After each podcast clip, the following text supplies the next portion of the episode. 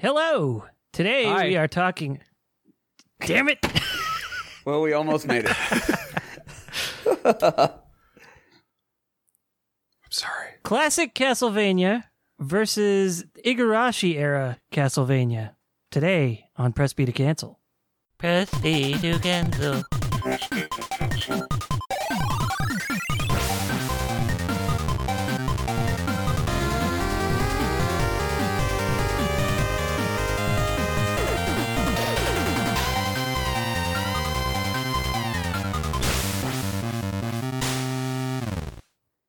Thought Igarashi was involved in all of them.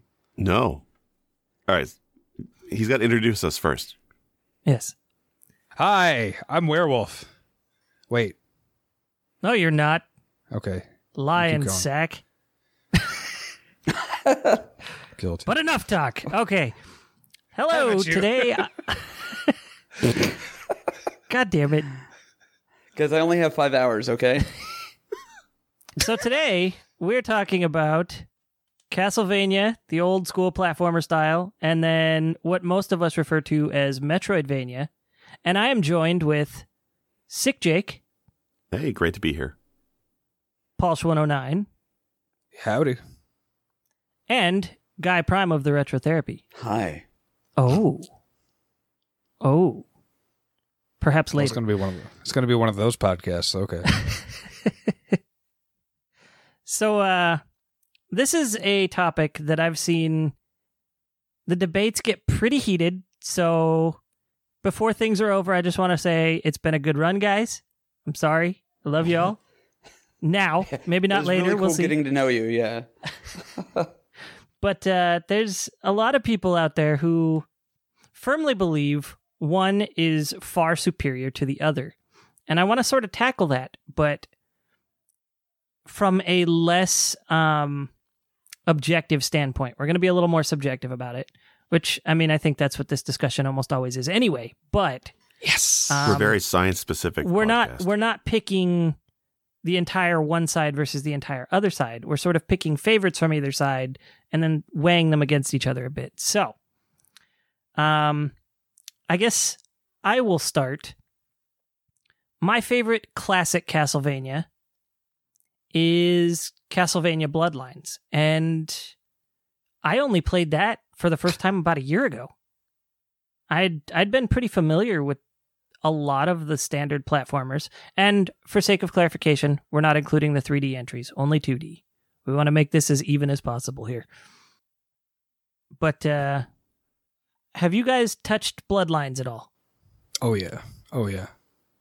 I had the cart. That meant something on Genesis because I had like three or four Genesis games tops. Uh, no, I have not. I've not touched Bloodlines. What about you, Jake? Yeah, absolutely. Um, my first experience with it was on the Sega Channel that we used to have as a kid for a little bit, and I actually also love this one. This is actually going to be my pick. All right. Well then that shortens that up a little bit. Um Four and a half. This game- hours. to me really looks better than any of the entries that came before it including the Super Nintendo one. I can't I don't know when Rondo of I don't know when Rondo of Blood came out. I don't know a whole lot about Rondo of Blood. I didn't play it until it was on PSP. So bear with us on that one. I'm not too familiar with that, but I played Dracula X on the SNES and that game was not that good. So it beats out the other ones. Well, okay, when you say graphics being better, the best, we got to dive a little bit into that one because I was actually talking earlier before the podcast about this. Some of this, the boss sprites are pretty bad. Like the Frankenstein, They- yeah. he's twice as tall. The character, he looks like so out of place, like a sprite rip was put into the game. And don't forget the the clock gears meets Vectorman. Yeah, Yeah. Clock Gears meets Well, Vectorman. I'm- But also, you know, Frankenstein can be varying heights. You're taking parts from other people. Maybe they're NBA players. We don't know. GP does make a valid point. Devil's point. advocate. Hey, we don't know. He could have been like just a bunch of dead Russian guys. Whoa. Look, you said that. I didn't say that. like can we can we get away from the stereotypes in the movie industry, please? Please. sure No. thing. But how are we going to talk about Castlevania? That's true. It is all one giant trope. Yeah. But uh, I I thought it looked a lot better, and I even thought a lot of the music was really good. The only thing I hated was the rest of the sound design. The music was good. Everything else about it was bad. But I think on the whole, this is probably my strongest entry in the classic platformer format. Well, I got a question real quick about this one because I may have played it. Okay.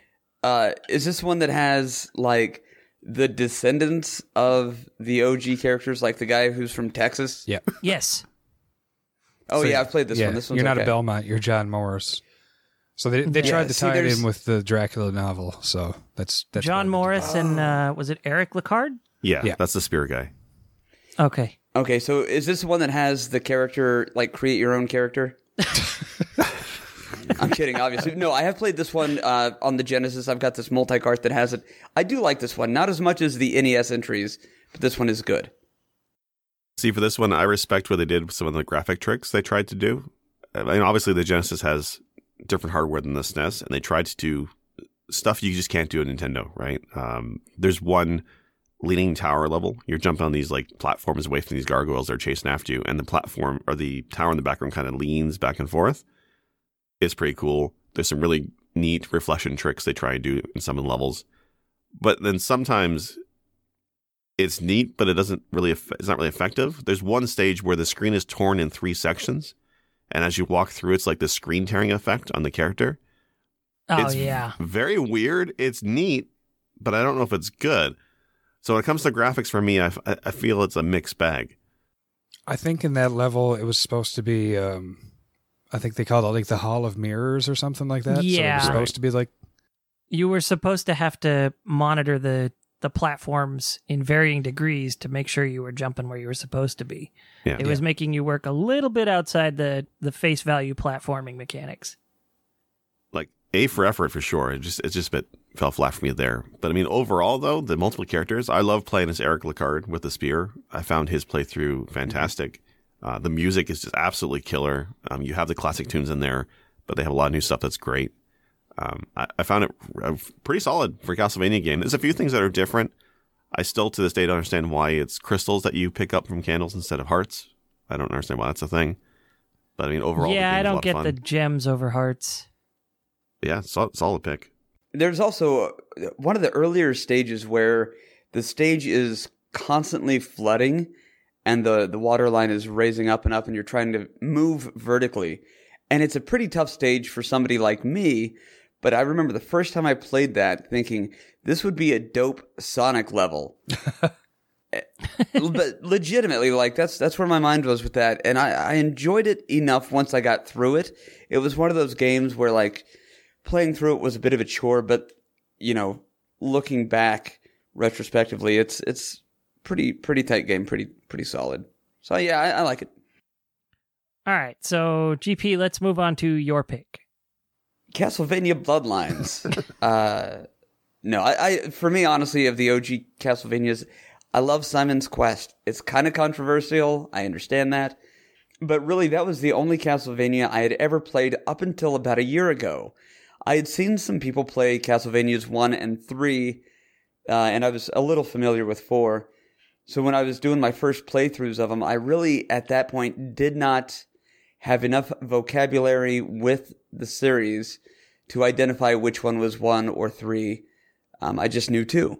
So 2 for me has the nostalgia. I like the slightly more RPG esque mechanics of it. Um, and as much as I, I really do enjoy three and one, two is just where it's at for me. All right, I, now before we get any further, I do want to address something. Uh, GP said he's unfamiliar with the Igavania style Castlevanias. And I think it's funny that his classic pick is the one that's kind of right between the two formats. yeah, it's true.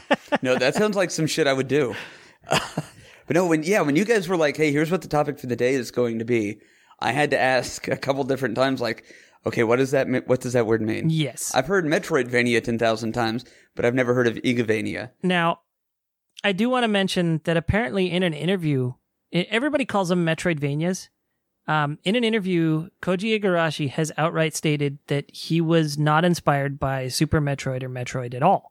He was actually inspired by Zelda, Mhm. which, I mean, aside from being overhead instead of 2D side on, they're basically the same gameplay loop. So it's not all that different, but uh, it's just kind of an interesting note there. Did you have anything else you wanted to say about Castlevania 2? No, I mean, I, I really just kind of going back to the RPG aspect of it. I, I like the find an item, take it back to this place. You know, hunting, hu- hunting and gathering is the Castlevania for the day for me. Yeah, That that definitely drew me in as a kid too. That's one game I always was drawn to and just could never figure out since it had the poor translation. yeah. I will say this. Um, Kbiz, you know, from from the therapy channel, Oh, the he Face of uh, Retro. He donated, right? The Face of Retro. Uh, happy birthday, Biz. He donated to the channel a a cart of what they call the redacted version of Castlevania 2, which is an NES cart with a more accurate or at least a more understandable translation. And so, if you have the means of getting your hands on that type of version of the game, uh, I highly recommend it if it's your first playthrough. Yeah, definitely don't go grab the original if you have the option for this because you're going to be lost without a guide. We touched on this too when we were talking about Castlevanias before, but uh, the poor translation was also part of the idea behind the characters that you talk to. It he was calling them deliberate liars. I never I'll never forget that now because it's just like, oh, they're supposed to be talking cryptic, stupid, garbled crap. so it was it was intentional is the thing. It- Besides poor translation, it was actually they weren't really helpful to begin with. I don't know. To me, poor translation and misleading dialogue, just two things that should not go hand in hand to me. That's fair. Sorry, Jake, I stepped on you there, but It's uh, it's okay. I'm I'm used to it.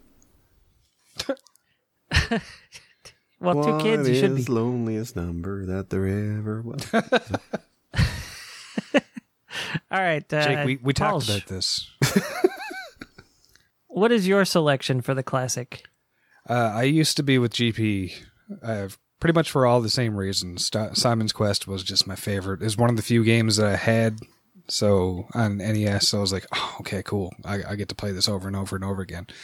Uh, but after I struggled my way through Castlevania 3, like about a year and a half ago, it's it's taken the place just for the the pure conquest of of beating it and doing it all as Trevor Belmont because I just apparently wanted to make myself suffer even more.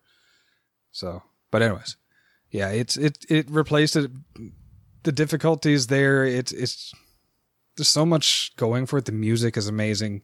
It basically took the first one and ramped it up. I, I thought it felt super tight, as frustrating as it was, and after all the you know the troubles playing through two, which I really didn't mind as a kid, now I'm just like I I kind of like three more.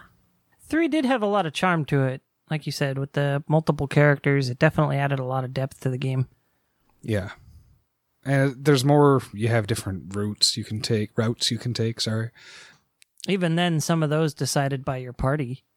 Yeah, exactly. So you don't get the same experience if you if you want to play it a different way, you get a different experience and I think that was really ahead of its time.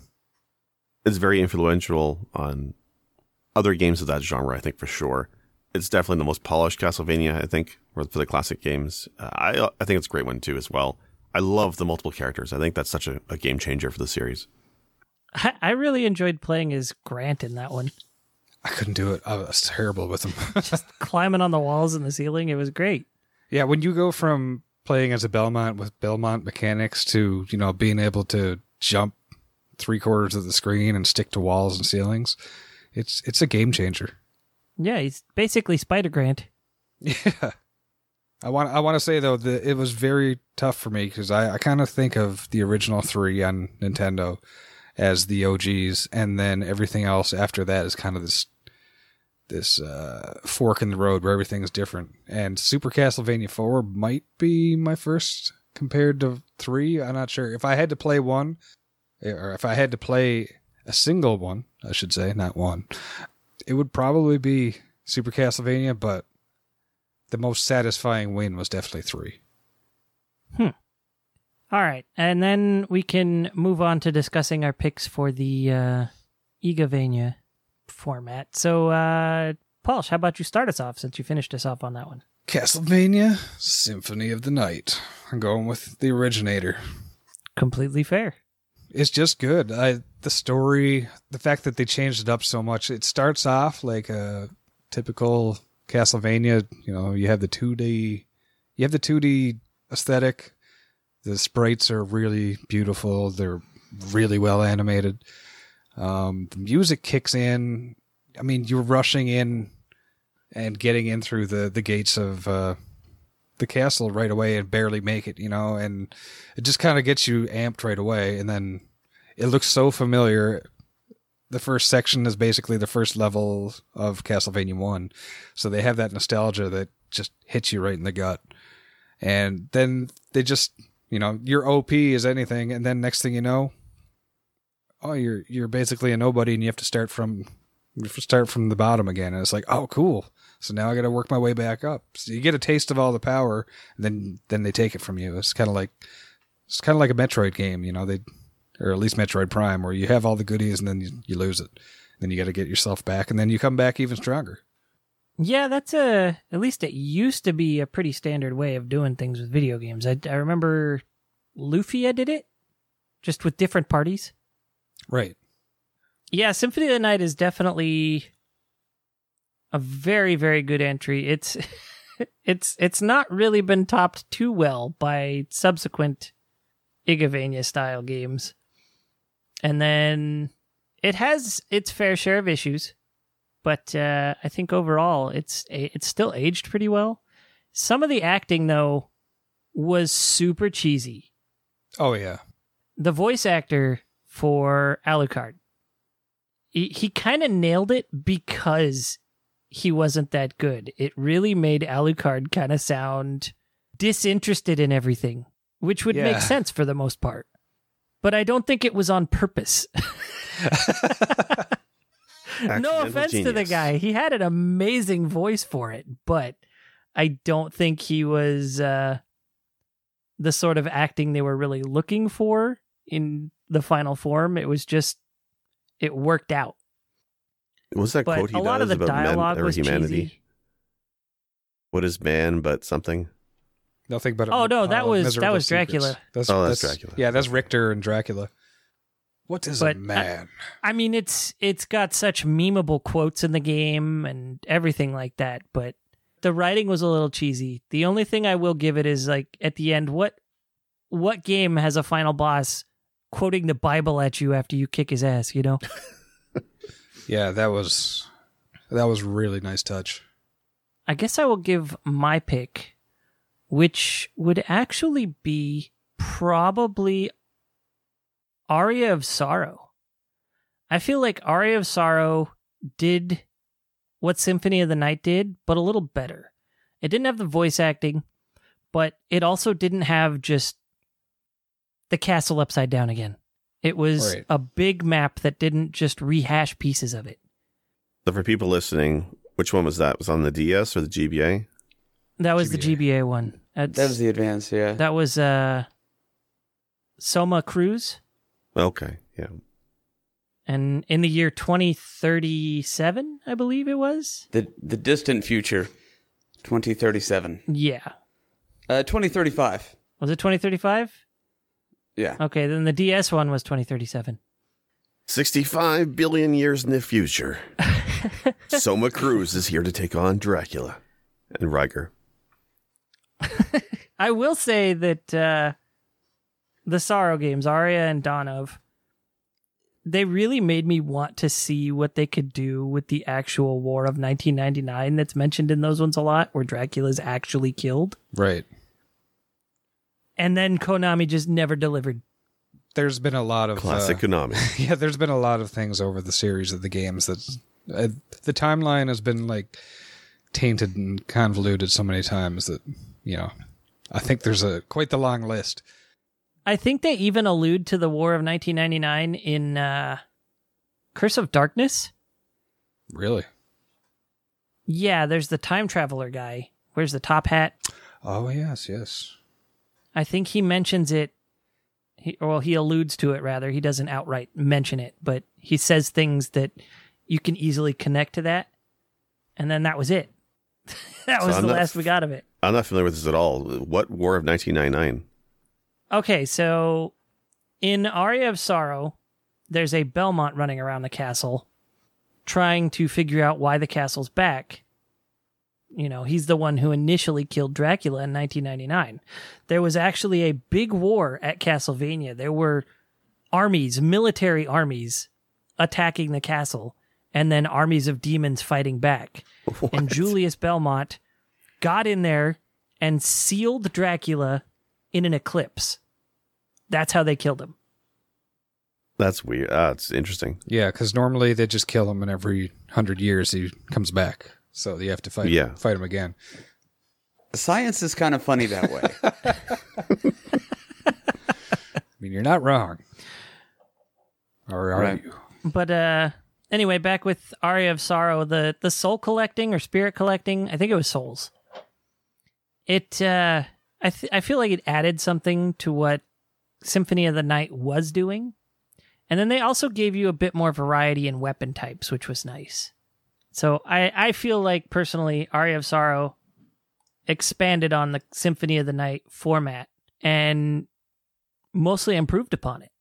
Yeah, it sucks that it was on GBA, so the sound isn't quite as good because you have that stupid little GBA hiss constantly. But other than that, I think it was great.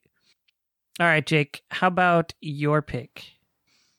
Uh, okay, so for me, uh, my pick is Symphony of the Night also. Um, but before I get into that for a minute, I did want to touch base on uh, the first GBA one. I believe it's Circle of the Moon. Yeah. I Yes. wrong? So that one, I almost selected that one mostly because of the the upgrade system. I found it very interesting how you collected these tarot cards and you combine the two together to get different effects in the whip. I found that just incredibly fun and very rewarding when you found one of the levels. So I almost picked that one. I do feel like Circle of the Moon is underrated. Yeah, and it's great. Like I get the appeal of the later ones for sure, but Circle of the Moon I think is a tight game on its own, right? But that's not my favorite. My favorite is Symphony of the Night. To expand a bit on Paul's, the reason why I like it so much is because there's actually two characters in it, right? Like, there's a game that keeps on giving in terms of surprises.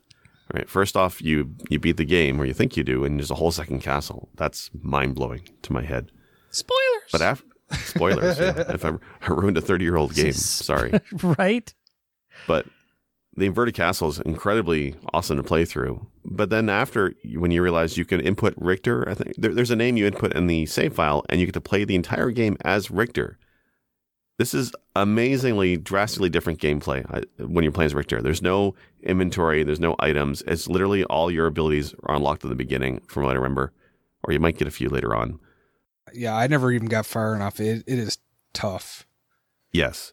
So I remember doing it as a teenager. I, I beat it as Richter, um, but like he takes incredible amounts of damage from the from the monsters, the bosses especially.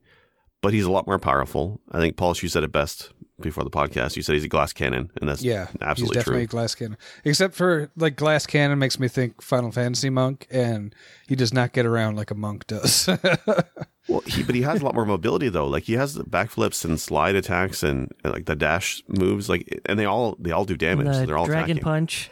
Yeah, he's incredibly fun to play. Like is he has a, a much wider variety of moves than I expected. But it is definitely hard mode when you're playing as Richter. So Yeah, ab- absolutely different. Um, but it's great to play as, and like I guess the sprites are very similar to uh, Rondo. I mean that's a Konami trait with the series, right? They they take sprites from one game and they reuse them constantly throughout the series. They've been criticized for that, but in this case, being able to play as a completely different character, I think is amazing. Um, I've always wanted to play the Saturn version of Symphony of Night because you can also play as Maria in that one. Even though Yeah, that port she has bad, is a badass in that game. oh, is she okay? Yes. Because like I think she uses like uh, summons animals and pigeons and stuff. I think. right, Yeah, she's got, I believe it was three different types of magic, and each of those comes with, with its different summons. Yeah, so that sounds amazing to play through. So I want to. That's my goal is to play the Saturn port of Symphony of Night at some point this year. Um, even even though I know it's not, it's great. There's some transparency issues and it's, it's a little bit laggy in spots, but still, the fact that there'd be three characters in that game is amazing to me. Um, and I also just I also just like Alucard as well. I like what they did with the game in terms of the inputs to do special abilities, like you know the Street Fighter style. Uh, I love the inventory system. I love the the variety of the weapons. Uh, like I know like people like to dump on me for liking Warframe, but the reason I like Warframe is much like, like Symphony of the Night is the weapons themselves can be very distinctly different, right? This is a game where if you equip the shield rod, its attacks change completely based on what shield you're carrying, right? Yeah, and it Um, becomes it's the strongest weapon in the game. So Yeah, and it's hilarious. There's another one, the Jewel Sword, which when you do it right can turn enemies into gems. There's a, I mean, the the sword that summons undead army when you do the input for it. Like, there's a lot of really cool uh, weapons in the game and items that may not be the best throughout the playthrough, but can be incredibly fun to play with. It just really rewards you to find those hidden items. And just when you start playing with them and experimenting with them, and you realize how unique they are from some other ones. I mean, there's a lot of similar daggers and stuff too, but but I really love the inventory system in that game, and I don't think it was replicated as well in in the other titles. To be fair, I never did play the DS ones, so I don't know how those ones play. I've only played Symphony of Night and the GBA ones. You know, the DS games were only edged out by Aria of Sorrow for me. Otherwise, I probably would have gone with Portrait of Ruin because of the touchscreen requirements. Had they not implemented the touchscreen for gameplay mechanics, I would have been with Aria of Sor- I would have been with one probably Portrait of Ruin. So how'd they force the touch controls? What were they doing with it? I don't remember exactly how it worked in Portrait of Ruin, and I, I, it's been so long since I played it. Maybe Portrait of Ruin didn't rely on it, but I know in Aria or in Dawn of Sorrow, after you beat a boss, you had to seal the boss by drawing on the screen. Oh, okay. And if you didn't do it in the time frame or you didn't do it right, I think you had to go back and fight it with a little bit more health. Oh, and that would be really bad. Get another chance to do it. Yeah, it was very frustrating. Yeah, like I'm I'm always hit or miss when it comes to touch controls, but that sounds like a, a bad implementation for it. Yeah, especially a game like that where it's very frantic and you're running around and then you gotta like you the your finger was pretty inaccurate at trying to draw these little lines that it put on the screen. So you really had to grab for the stylus and draw on the screen in the allotted time and hope you did it right. oh, I remember that. It was a bad implementation for sure. I really remember that now. Yeah, like I was I was playing the game with the with the stylus in my mouth all the time. yeah, I think I did that too after a while actually. Pretty sure the end of my stylus on my uh my Chew, all DS chewed was all apart. chewed up. yeah, yeah. Uh, before we get too far from talking about Symphony of the Night, though, I do want to mention that in the PSP version, you also could play as Maria. However, her move sets were changed. Is it like the same sprites and everything, or or different? I think she was the same sprite, but her overall, like all her spells and everything, were completely changed. She does not play the Huh. same as she did on the Saturn. I'll have to look that one up and, see which one is better to She play was through. actually, in my opinion, she got nerfed Oh. she was pretty overpowered in the Saturn version. But that's what made it fun. You just summon a big ass dragon that would wipe out everything on screen. Eh, like I'm cool with that. She dropped quick if you if you got hit. So Yes. And then I'd also like to remind you of being able to play as an axe armor. Yeah, so I did that as well, and it's neat, but I never did a very far. I never really got far with it. I mean, because you move the No, axe armor is too really hard. clunky, right? Mm-hmm. So in the U.S., the original release, or in the Western release initially, you technically had three ways you could play the game, and then in the Saturn re-release, you had four. So it it did have a lot for it. Did it change the endings at all, or is it the same ending regardless of what you look like? Um, no, I think there were only endings based on progress. I'm just looking at speedrun.com, and they have categories for Alucard, Richter, and Maria, but but no axe armor. I was just I was just curious if there's anybody crazy enough to actually go through the game as axe armor. Well, I don't think axe armor was exactly axe armor. I think you'd put on an, a piece of armor and it would transform Alucard. Oh, okay. See, It's been so long. I think that's how it worked. So that's why it, it still had the stat screen and all that, and he technically got stat ups, but it sucked. as a as a fun joke, you want to take a guess what the speedrun record is for Symphony of the Night? Mm, 28 minutes? That's pretty close. It's actually, it's actually 16 for Alucard, Oh. And it's Wow. mind blowing. It's five for Richter. That's Jeez. crazy. Seven as Maria. That's wild. well, yeah, but as Richter, you basically just run to Dracula and fight him. So Yeah, I guess you don't need to find the items and stuff, but I, I have to watch that after because I'm curious now what items they, they are required to pick up to make progress. That seems I knew it wild to was I knew it was low because I'm pretty sure I heard of a guy doing it in under 40 minutes blindfolded, which is just mind-blowing to know the like that big of a game that well. That's ridiculous. That sounds like a date night to me. But yeah, no, that's You mean five Oh. minutes? harsh, but but not wrong, not wrong. Yeah, I just love Symphony. Uh, Symphony Night is so good. I just I just love everything about it. Like a lot of the ways, I'll, I'll say the music and the classic ones are better, but the gameplay wise, I just love Symphony Night. I mean, the music in Symphony of the Night is still amazing too.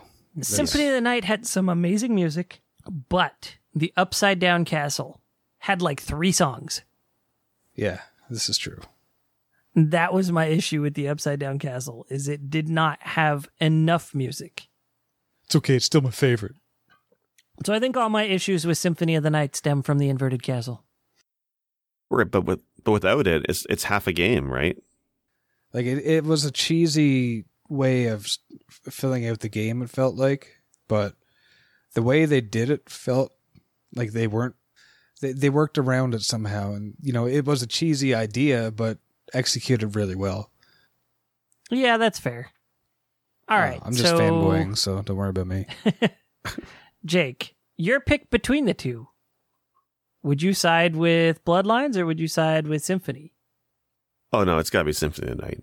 In in terms of just the, the sheer amount of gameplay and value from Symphony of the Night, it, it trumps everything that Bloodlines is. And Bloodlines is a good example of the classic ones for replay because you do have the two characters, but Symphony of the Night, just the Richter, the Alucard, the Inverted Castle. I spent dozens of hours with that game versus uh, what a couple hours of Bloodlines. It's no contest for me. And like the sound design in Symphony of the Night is way better. Um, the music, I probably like Bloodlines better because I, I I find the classic Vania songs are far more memorable than Symphony of Night. Like I can't name a single Symphony of Night tune if I heard it. It just sounds a little too generic to me. But that's I know that I'm in the minor- minority for that one. Um, but gameplay, hands down, Symphony of Night. All right. How about you, Pulse? Oh man, I was I was preparing myself for that this whole time, and now I don't know what to say. I uh, I love me some Igavanias. I love them. They're just satisfying, but they're completely different beast than the old Castlevanias than the classics. I think Super Castlevania Four may tie it, like may beat out the rest of them slightly, but I don't want to give up one for the other. If you had to make me give up one for the other, I, I'm going to go with the classics just for that. But that's only because without the classics, you wouldn't have Symphony of the Night. So I mean, I'm damned if I do, damned if I don't. So I'm, I'm going to go with the I'm going to go with the OG ones. It, it hurts. I feel like I'm I'm cheating on a lover. Since GP's pick was technically straddling the line and he's not really too familiar with the Igavania games in general, I think I have to go with uh, Order of Ecclesia. At a boy. Go on. G- Give me your on. 15 reasons why it's better. Yeah, let's hear him. Let's hear it. Jake. uh, well, I'll say this though: if anybody ever like, to me, the definition of Igavania is I've always called it the blank of blank series because literally Aria of Sorrow, Order of Ecclesia, Dawn of Sorrow, Portrait of Ruin, Harmony of Dissonance. They're all blank of blank All titles. music terms generally. So generally. I think too. that's usually, except for like Circle of Moon. yeah, that's.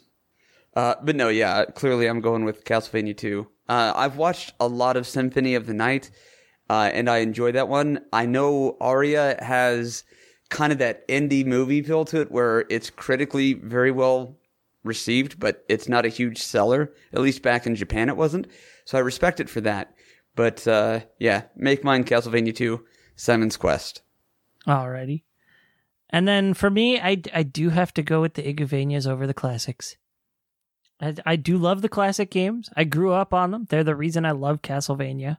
But after that, I just I kept falling in love with the Symphony of the Night, Nocturne in the Moonlight, and then subsequent releases after that. I just kept wanting one on a home console, and they kept not giving it to me. That's the only thing that frustrated me about that. But I got to go with the the Igavanias on this one. There's just so much more gameplay in every entry, and yeah, not all of them are good. Like, uh, what's the one with Juste Belmont? Is that Harmony of Dissonance? That's dissonance, yeah. Yeah. That game was name. so awful, and I don't understand why. That one was. I, I I remember trying it, and I was like, "Gosh, this game is ugly," and "Gosh, this music is terrible." And then I read an interview, and they were like, "Oh yeah, we gave up the." Uh, I don't remember which side it was on, but they sacrificed one of the aspects for the other. Right. I don't remember if it was they sacrificed the graphics for the sound or the sound for the graphics, but either way, they were both awful. Yeah, they were both so I don't bad, understand where so- the sacrifice came in. I was I was into it. It was one of the Game Boy Advance games I actually had, but it was it was more me being like, oh, I will take anything that has Castlevania written on it at this point. So, but looking back, especially looking at the screenshots, I'm just like, that was terrible. And you always had this weird glow, like uh, you had this blue aura around your character, Mm-hmm. and I, I never understood why.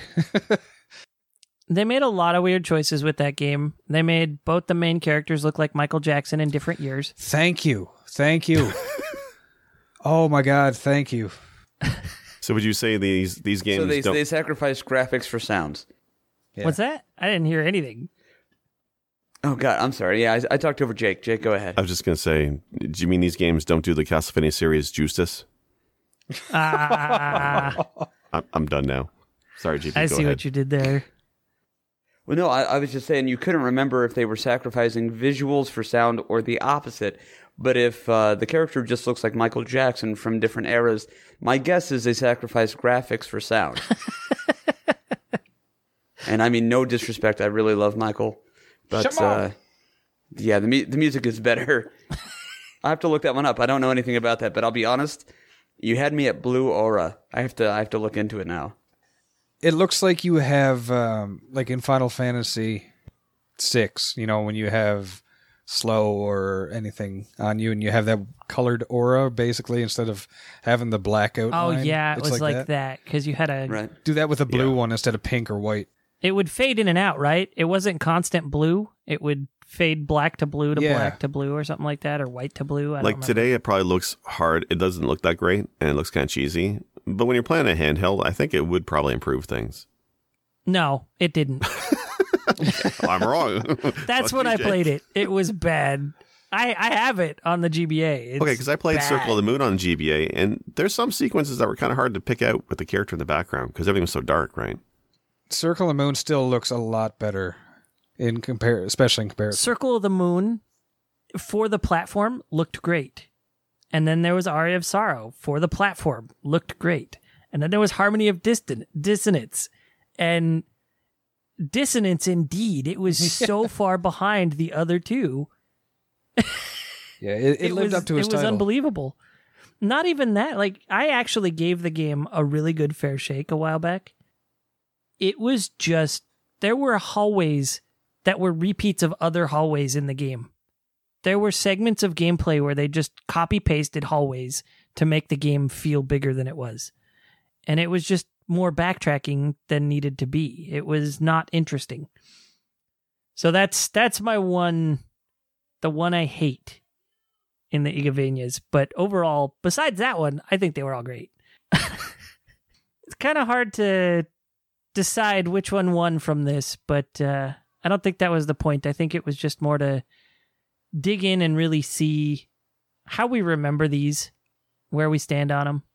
And uh, honestly, it's all about the good times we have with these games anyway, right?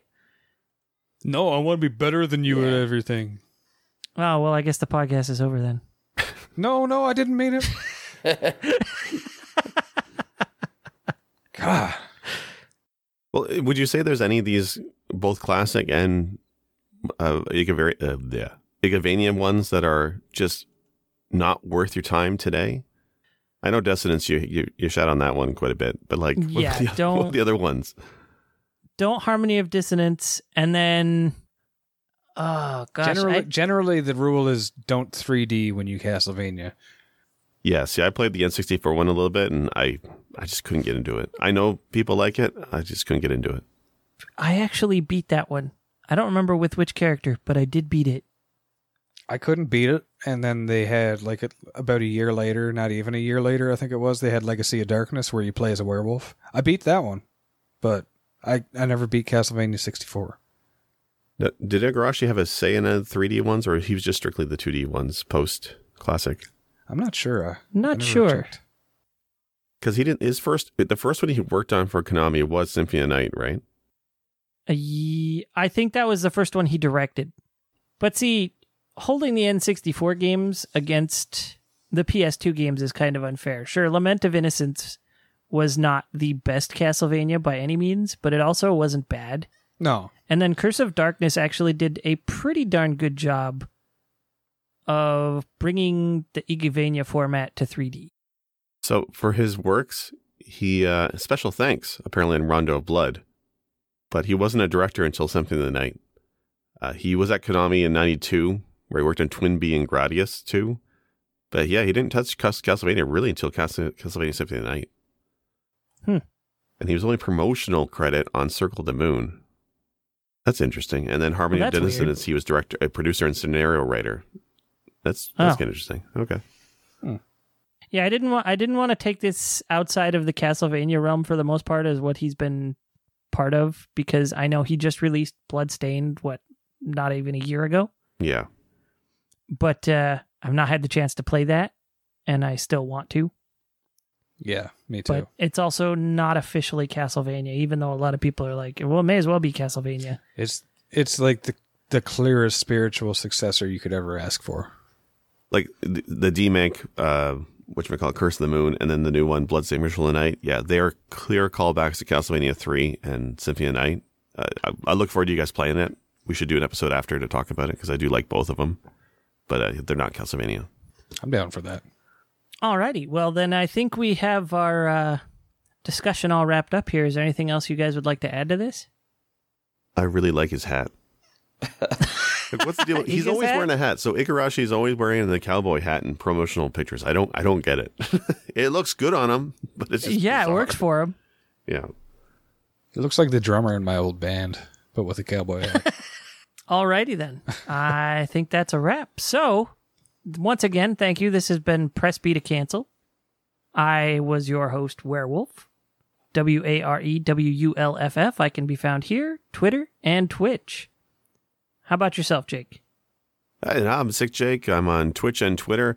I stream at least once every six months, and I'm looking at improving that goal in 2020. You're doing quarterly at this point. I'm proud of you. Well, I'm, I'm working hard, man. Yeah, up that average, man. Yeah, baby. I'm gonna apply for partner with Twitch. You think they'll take me? It never hurts to try. All right, GP. yeah, this is uh, Guy Prime from the Retro Therapy. You can find me on Twitch, Twitter, and uh, Instagram, or here at Press B to Cancel. Just follow the face of Retro. He'll lead you there. If not, just look for a and face. Pulse. Yeah, look for A Face. I'm Pulse 109, P A L S H 109. You can find me here and at twitch.tv slash Pulse 109. Thank you all for tuning in. We'll see you next time. Special thanks for music go to Arthur the Ancient, found on SoundCloud, or The Last Ancient on YouTube. For more episodes, please visit our website, pressbtocancel.com. As well, feel free to like or subscribe at Apple iTunes, Google Podcasts, or anywhere else you like to listen to your favorite shows. As always, thank you. This has been B to.